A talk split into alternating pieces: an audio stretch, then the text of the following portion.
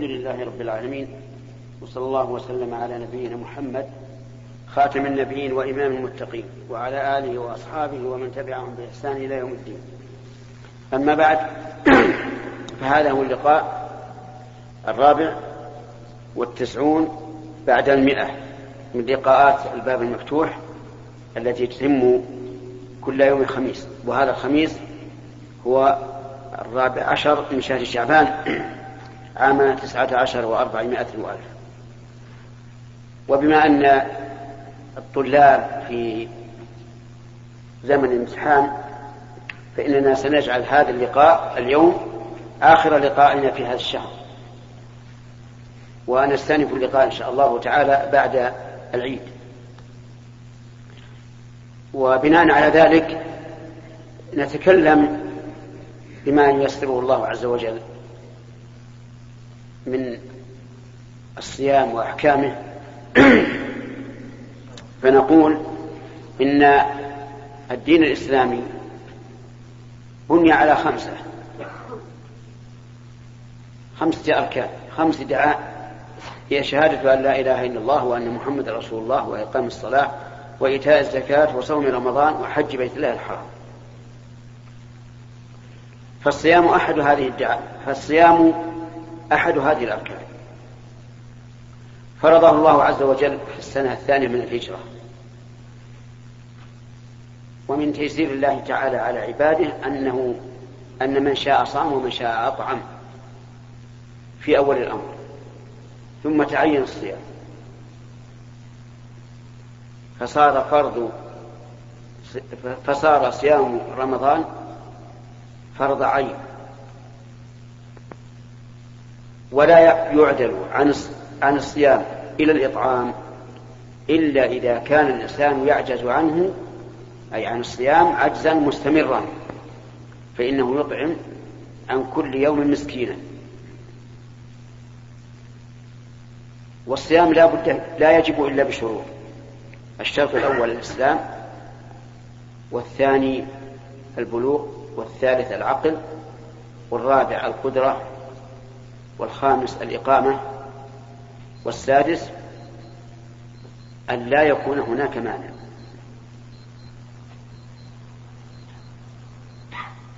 الشرط الأول الإسلام وضده الكفر. فالكافر لا يجب عليه الصوم ولا يؤمر به ولا يصح منه. وإذا أسلم فإنه لا يلزمه القضاء. لقول الله تعالى قل للذين كفروا إن ينتهوا يغفر لهم ما قد سلف. والبلوغ ضده الصغر. فالصغير الذي دون البلوغ لا يلزمه الصوم. ولكن يؤمر به ليعتاده. وقد كان الصحابة رضي الله عنهم يصومون أولادهم الصغار حتى إن الواحد من هؤلاء الصغار ليبكي فيعطونه العلم يتلهى به يعني شيئا يتلهى به حتى تغرب الشمس. والعقل ضده فقد العقل سواء كان بجنون أو كان بغيبوبة من حادث أو كان ببلوغ الكبر حتى يهذي في كلامه ولا يعرف فهؤلاء كلهم لا ليس عليهم صيام وليس عليهم إطعام. فلو أصيب الإنسان بحادث قبل دخول شهر رمضان ولم يفق منه إلا بعد خروجه فلا شيء عليه لأنه ليس من أهل الوجوب. ولذلك لا يقضي الصلاة ولا يقضي غيرها مما يجب في ذلك الوقت. وكذلك المهذري الذي بلغ السن الكثيرة ليس عليه صيام ولا إطعام أيضا لأن هؤلاء كلهم كلهم بمنزلة الصغار. الثالث الرابع الرابع القدرة وضدها العجز. فمن عجز عن الصيام فلا صيام عليه. لكن إن كان عرضه إن كان عجزه عارضا يرجى زواله كالمرض العادي فإنه ينتظر حتى يشفيه الله ثم يقضي لقوله تعالى ومن كان مريضا أو على سفر فعدة من أيام أخرى. وإن كان عجزه لازما أي مستمرا كالكبير العاجز عن الصوم والمريض مرضا لا يرجى برؤه فإنه يطعم عن كل يوم مسكينا إما أن يعطي كل واحد كيلو من الرزق عن اليوم الواحد وإما أن يجمعهم على غداء أو عشاء. وإذا أعطاهم غير مطبوخ فينبغي أن يجعل معهم شيئا يؤدمه من لحم أو غيره. الخامس إيش؟ الإقامة. وضدها السفر. فالمسافر لا صوم عليه. حتى لو كان لا يشق عليه فإنه مخير بين الصيام والفطر. والأفضل أن يصوم إلا مع نوع من المشقة فليفطر. وإنما قلنا الأفضل أن يصوم لثلاثة أسباب. الأول أن الرسول صلى الله عليه وسلم كان إذا سافر يصوم ولم يفطر إلا مراعاة لأصحابه حيث قيل له إن الناس قد شق عليهم الصيام. قال أبو الدرداء رضي الله عنه كنا مع النبي صلى الله عليه وسلم في رمضان في حر شديد. حتى إن أحدنا ليضع يده على رأسه من شدة الحر. وأكثرنا ظلا صاحب الكساء. وما فينا صائم إلا رسول الله صلى الله عليه وعلى آله وسلم. وعبد الله بن رواحة. ثانيا أنه إذا صام صار أسهل عليه لأن الناس كلهم صوم فيكون هذا أسهل عليه. أسهل عليه من القضاء لأن القضاء ثقيل على الإنسان حيث أنه ينفرد به وربما يتهاون ويتمادى به الوقت حتى يأتي رمضان الثاني. ثالثا أنه يدرك فضيلة الزمن وهي فضيلة شهر رمضان. رابعا أنه أسرع في إبراء الذمة. لكن إذا حصل نوع مشقة ولو يسيرة فالأفضل أن يفطر. بقي عندنا شرط واحد.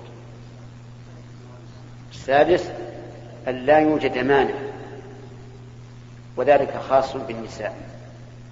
والمانع هو الحيض والنفاس.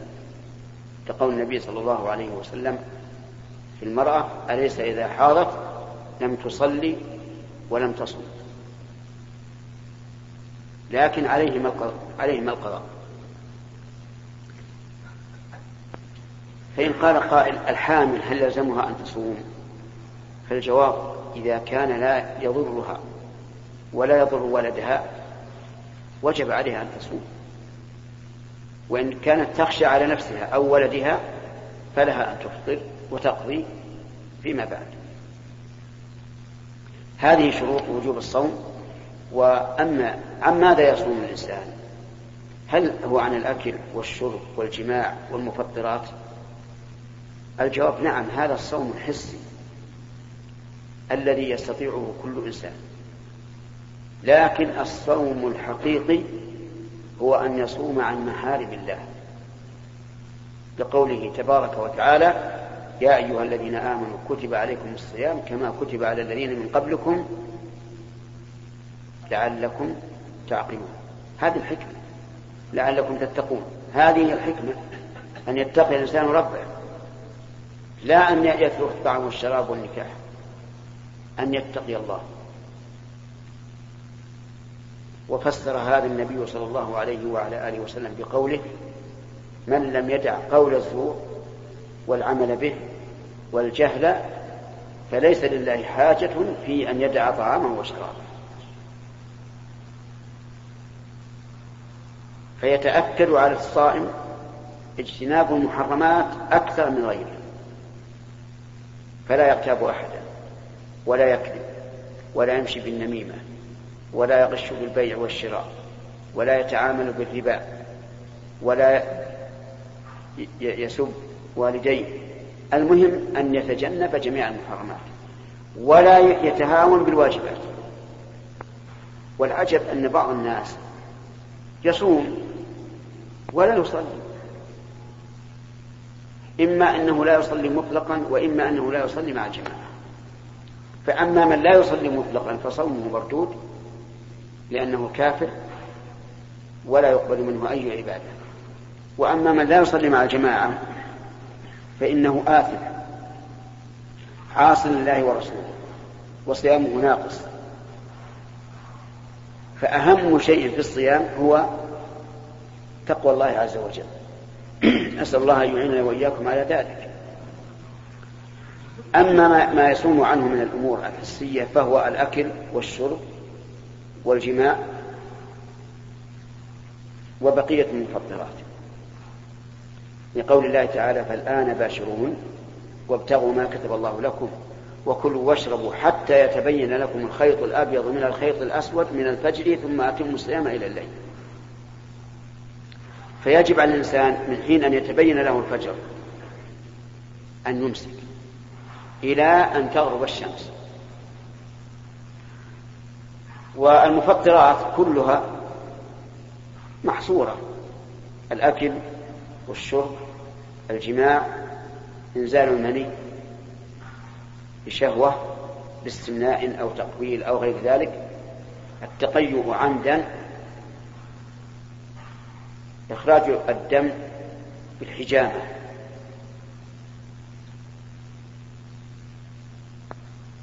خروج دم الحيض والنفاس. هذه المفطرات ومع ذلك لا تفطر إلا بشروط. الشرط الأول أن يكون الإنسان عالما عالما بالوقت وعالما بأن هذا مفطر يعني لا بد من العلم بشيئين. بالوقت يعني أنه يعرف أنه, أنه في النهار. والثاني عالم بإيش؟ بأن هذا الشيء مفطر الشرط الثاني أن يكون ذاكرا أي ليس بناسب والشرط الثالث أن يكون مريدا للمفطر. فلننظر. أن يكون عالما ضد العالم الجاهل فلو أن الإنسان فعل من شيء من المفطرات يظن أنه ليس بمفطر. فلا شيء عليه. مثل أن يحتجم. يحتجم ويظهر منه الدم. يظن أن ذلك لا يفطر. فنقول صيامه صحيح. وكذلك الجاهل بالوقت لو أنه أكل وشرب فلما خرج من بيته وجد الناس قد صلوا صلاة الفجر. فهذا ليس عليه شيء. لماذا؟ لأنه جاهل بالوقت وهذا يقع كثيرا. بعض الناس لا يستيقظ إلا بعد طلوع الفجر فيظن أن الفجر لم يطلع. فيأكل ويشرب. ومثل ذلك لو كان في البر وكانت السماء غيما وليس حوله أذان فظن أن الشمس قد غربت فأفطر. ثم ظهرت الشمس من وراء الغيم فصومه صحيح. لأن هذه هذه القضية وقعت في عهد النبي صلى الله عليه وعلى آله وسلم فإنهم أفطروا في يوم غيم. ظنوا أن الشمس قد غربت ثم طلعت الشمس بعد إفطارهم. ولم يأمرهم النبي صلى الله عليه وعلى آله وسلم بالقضاء. وسبب ذلك أنهم إيش؟ كانوا جاهلين بالوقت يظنون أن أن الليل قد دخل.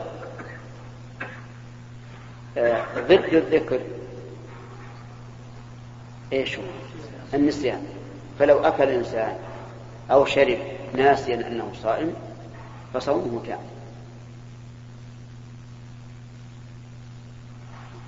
لقول الله تبارك وتعالى ربنا لا تؤاخذنا إن نسينا أو أخطأنا وقول النبي صلى الله عليه وسلم من نسي وهو صائم فأكل أو شرب فليتم صومه فإنما أطعمه الله وسقاه. الشرط الثالث أن يكون مختارا مريدا للفعل فإن كان غير مختار صيامه صحيح. لو تمضمض الإنسان وفي أثناء التمضمض نزل الماء بدون قصد إلى بطنه فصيامه صحيح لأنه غير مريد. وكذلك لو احتلم وهو نائم فصيامه صحيح لأنه بغير اختيار. كل هذا من نعمة الله على عباده وتيسيره عليهم ولهذا قال عز وجل في آيات الصيام يريد الله بكم اليسر ولا يريد بكم العسر ولتكملوا العدة ولتكبروا الله على ما هداكم ولعلكم تشكرون. ومما ينبغي للصائم أن ينوي بسحوره أن ينوي بسحوره يعني سحوره ينوي به امتثال أمر النبي صلى الله عليه وسلم لقوله تسحروا فإن في السحور بركة. ثانيا أن ينوي التأسي برسول الله صلى الله عليه وعلى آله وسلم فإنه كان يتسحر. ثالثا أن ينوي بذلك مخالفة أهل الكتاب لأنهم كانوا لا يتسحرون. ولهذا قال النبي صلى الله عليه وعلى آله وسلم فصل ما بيننا وبين أهل الكتاب يعني في الصيام أكلة السحور. بل أكلة السحور بالفتح. لأن السحور يعني الطعام والسحور يعني الفعل. وينبغي أيضا للصائم أن يبادر بالإفطار. إذا تيقن غروب الشمس سواء أذن أو لم يؤذن المغرب. وأن أو غلب على ظنه أن الشمس قد غربت. لقول النبي صلى الله عليه وعلى آله وسلم لا يزال الناس بخير ما عجلوا الفطر. ويفطر على تمر على رطب أولا فإن لم يمكن فعلى تمر فإن لم يمكن فعلى ماء وليحرص على كثرة الدعاء في حال الصيام لا سيما عند الإفطار فإن ذلك حري بالإجابة والله موفق وصلى الله وسلم على نبينا محمد وآله وصحبه أجمعين. الاسئله؟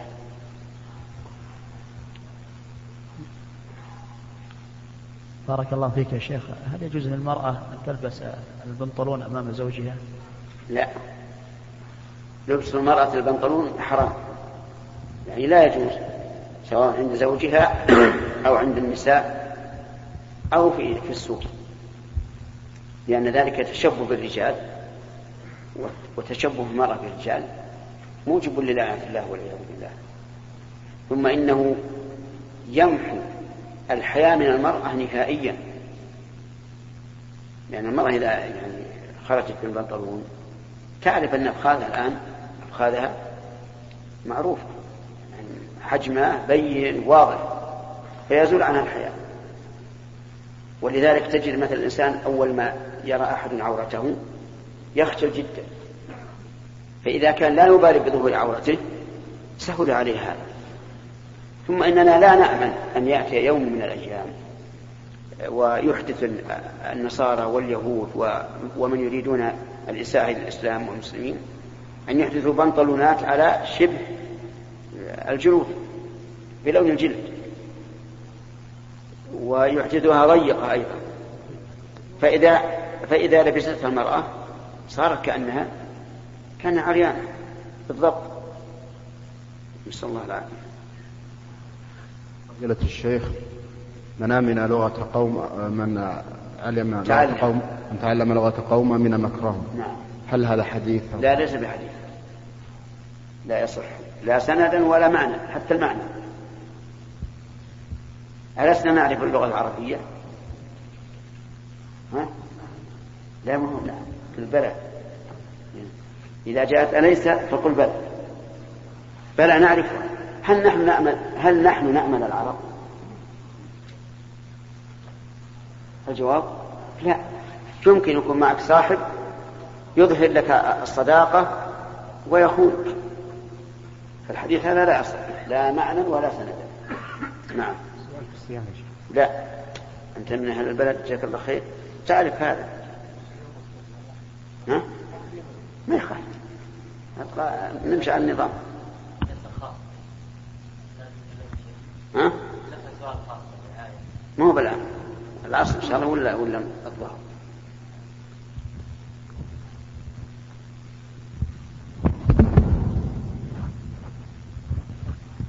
يلا يا شيخ ولا أعطيناها اليسار فضيلة الشيخ توفي والدي وتوكلت من بعده على مبلغ 130 ألف ريال لعمته وهو قيمة منزل تم بيعه منذ ثلاثة أعوام. فماذا أعمل بهذا المبلغ؟ حيث لم يثبت أن هذا المنزل كان سبيلا كما هو متعارف عليه على الجميع. طيب إذا إذا لم يثبت أنه وقف يعني سبيل فهو ميراث. هل أقسمه على الورثة؟ يوزع على ميراث المرأة. مي بامرأة هي؟ نعم. وزع على إلا إذا ثبت أنه سبيل. متعارف بس عرف أنه سبيل بين الجميع. يعني مشهور عند الجميع؟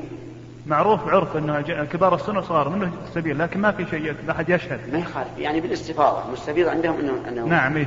طيب اذا نقول للورثة ما دام مستفيضا فإن الورع في حقكم أن لا لا تأخذوا. من فضلك.